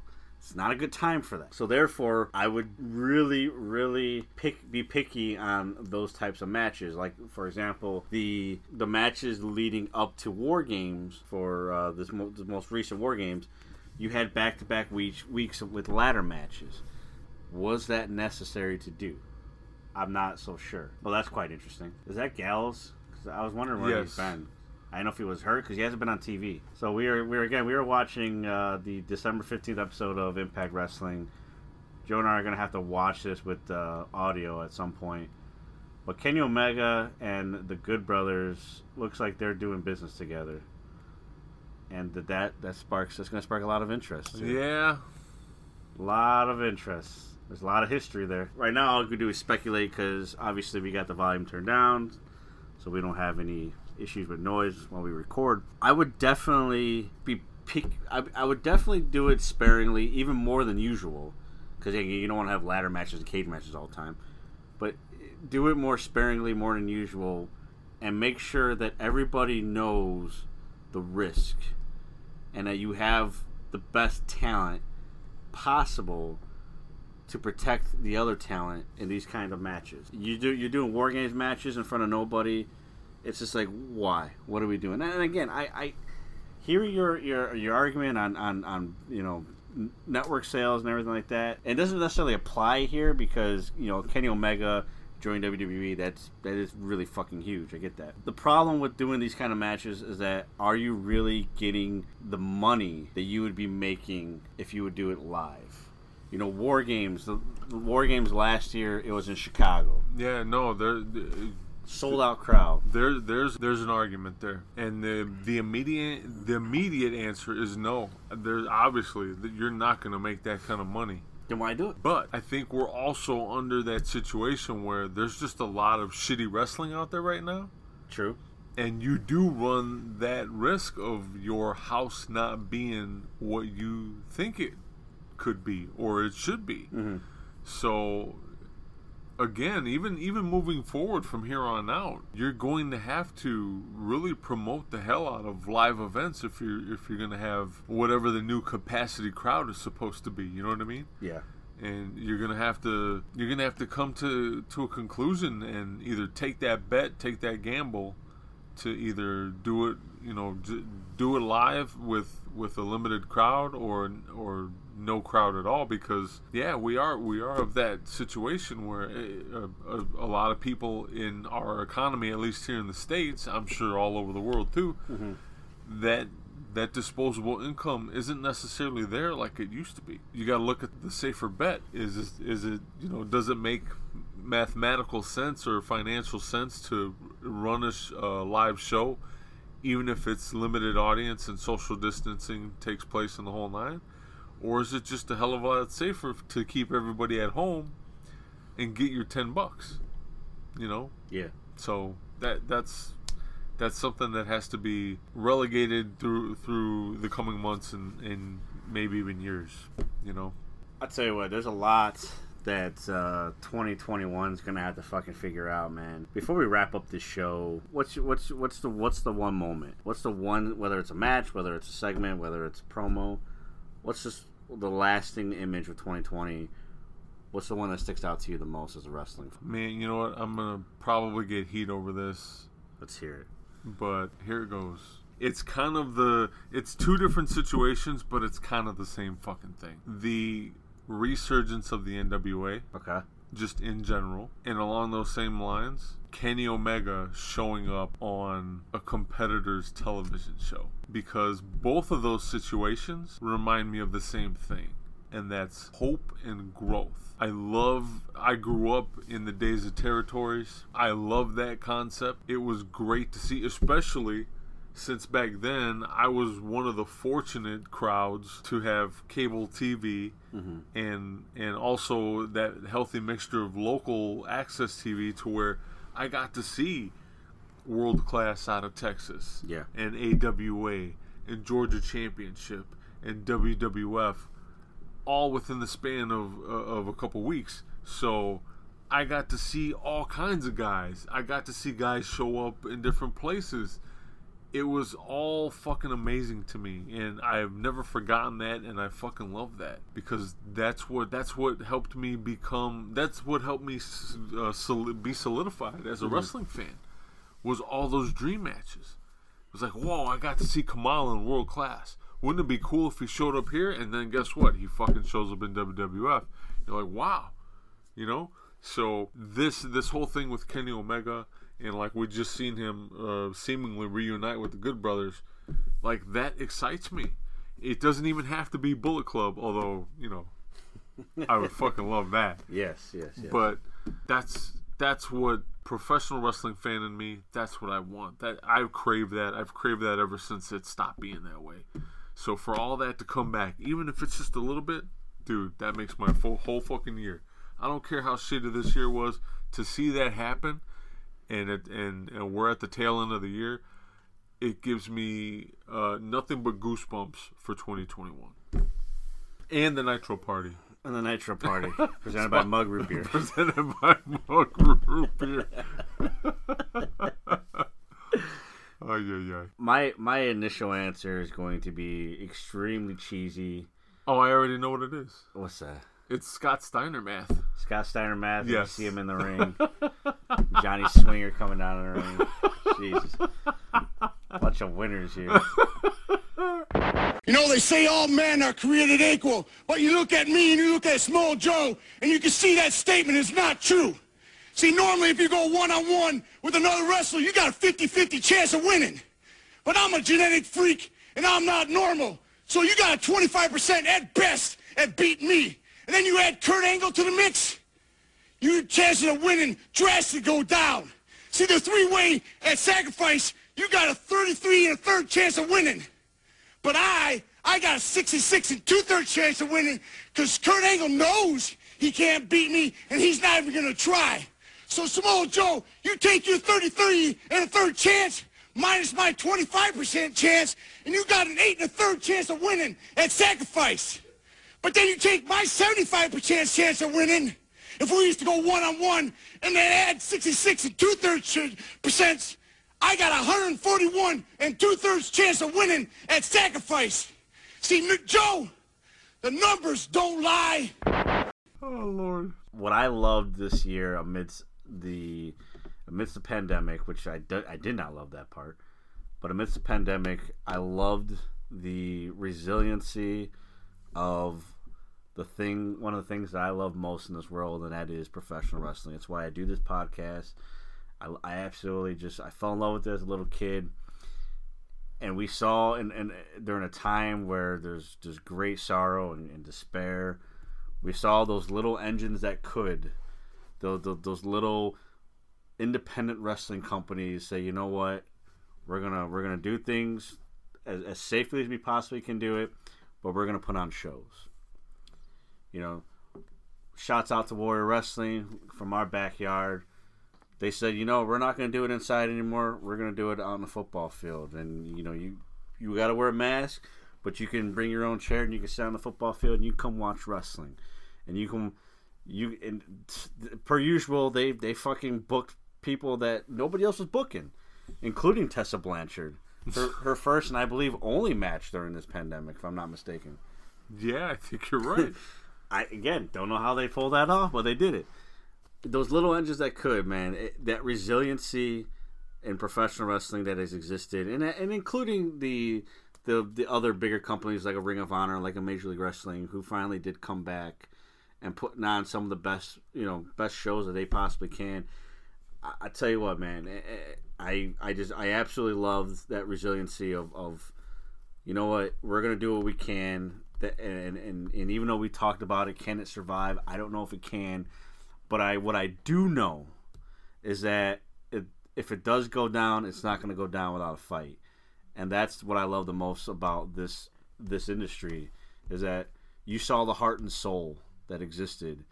You know, you saw you saw you, you saw some companies that that that basically booked the wrestlers and and they some some like uh, Black Label Pro where they got everything. You and you were able to even like you said uh, uh, donate to the wrestlers while even if you couldn't make it to the show. And, and, and merchandise sales have, have gone up in certain areas and, and they're finding a way. And I hope that whatever other business e- exists out there outside of professional wrestling that they're finding ways to do the same thing because you know like Joe said he said it perfectly you have to be creative right now you have to think outside the box a little bit or I should say a lot in this case and and find ways to you know stay relevant in a time where you know everything is against against you. That was one of my favorite moments was seeing that. Was able to you know, here we are in the midst of a pandemic and you're seeing all this stuff on the news, but then Saturday comes around and I just I have nothing but a bunch of wrestling I got to get through.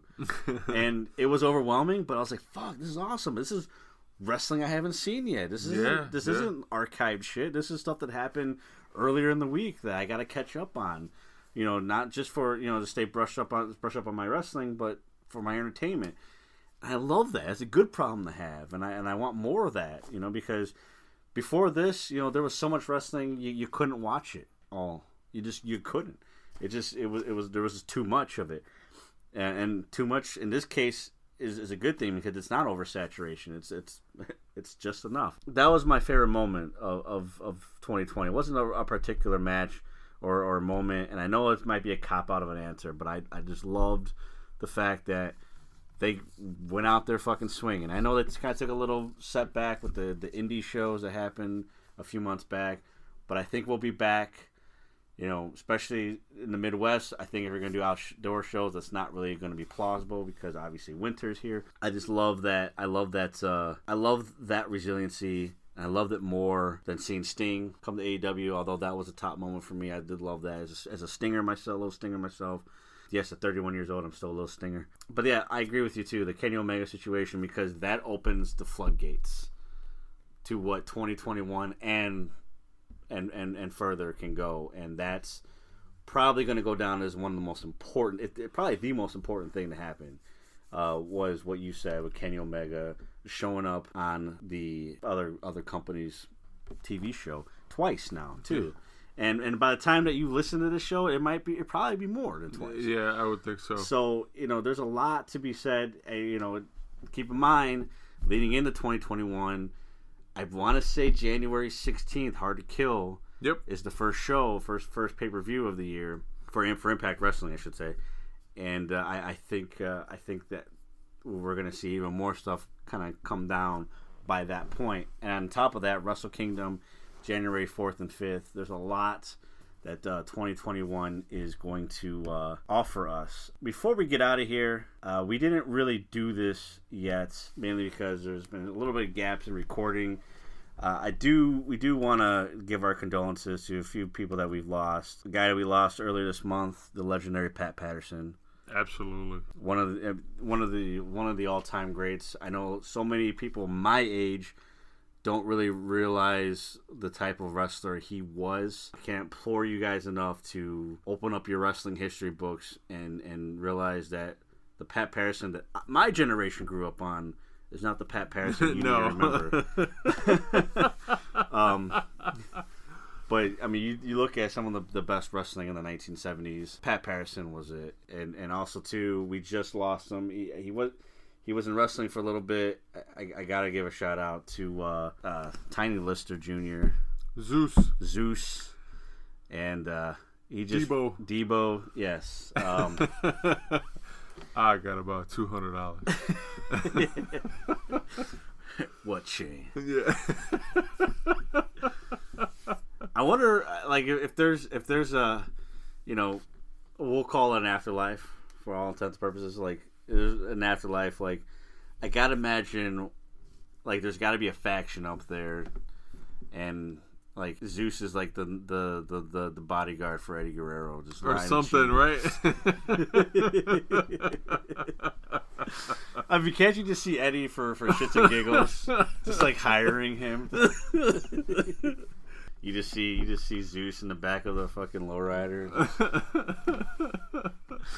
um, but yeah, uh, just just two guys that, that really, I mean, my our condolences and uh, you know Pat Patterson. That was I, I watched his his tribute that they they, they did. Uh, I think I first watched it at the, the the NXT episode or NXT Takeover. Okay. It was it was it was a nice little little send off for him. I'm glad they they were showing aspects of him that a lot of people didn't see. Uh, and just you know another another tough loss.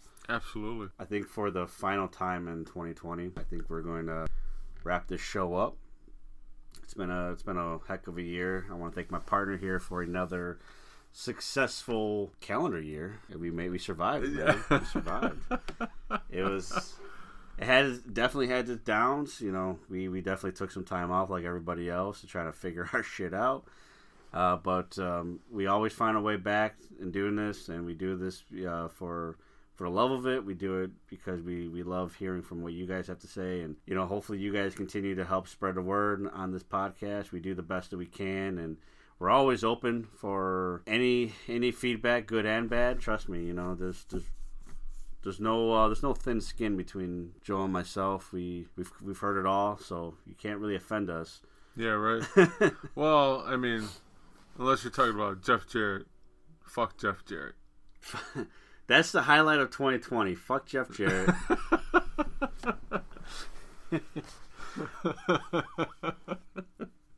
Fuck Brock Lesnar. Fuck Brock Lesnar. Yeah. I forgot who the other one was.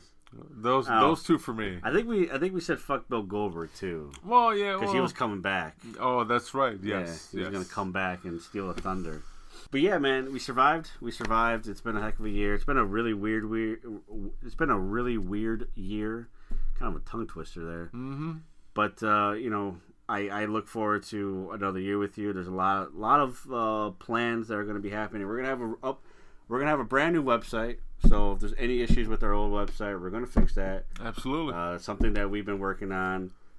We, we're gonna be having details of Patreon coming up soon.